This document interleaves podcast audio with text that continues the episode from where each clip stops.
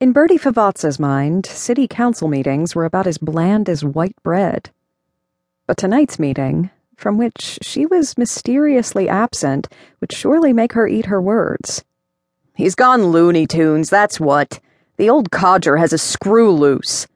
DJ Delaney's booming voice echoed off the walls of the City Hall meeting room.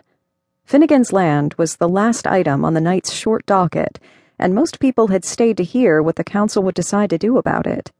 Or perhaps that's why they'd come in the first place. It's such a small stretch of land, Nell Endicott had said to her husband as they drove the short distance from their house to City Hall.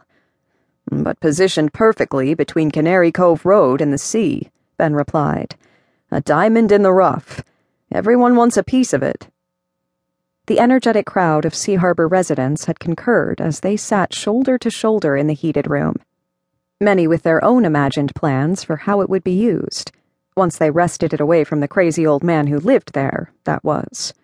A developer's dream, revenue for the town, a fancy strip of shops, a small inn, perhaps, expensive summer condos, or a park with play equipment, a wading pool, and a skating rink in winter.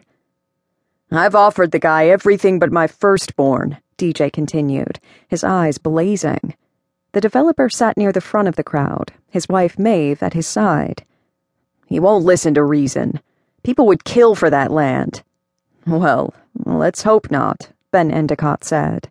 His voice was a fan cooling the room's heated air, the voice of reason in the tempest the land debate had churned up.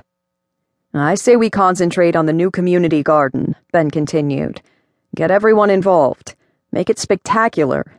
It will butt right up to Finnegan's place, and once he sees those juicy big boys bending the vines, he'll come around and clean up his place. I'll bet on it. After all, that's what we really want, right? Nell held back a smile. No, that wasn't what they really wanted, and Ben knew it as well as anyone. No one would object to the unsightly acres being cleaned up, true. But what many really wanted was what they saw when they looked at the land dollar signs. Lots of them. Maybe Finnegan would help with the garden, Willow Adams said hopefully. The young fiber artist liked the old man, and the complaints against him offended her. But even Willow had to admit that the land was an eyesore. Next to her, Beverly Walden was still, Although the artist kept her opinions to herself, her face was as graphic as her contemporary paintings bright, bold, and expressive.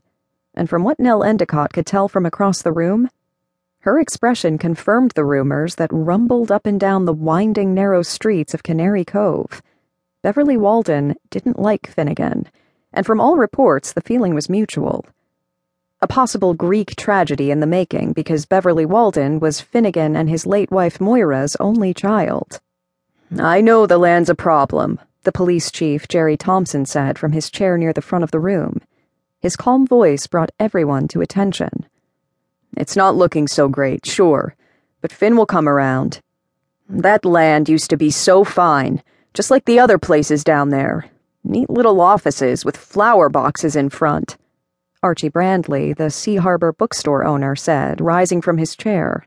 His head nodded with each word, and he looked down at his wife, Harriet. Remember? Finn had that little bait shop, and Moira handed out hot dogs to fishermen right along with the worms.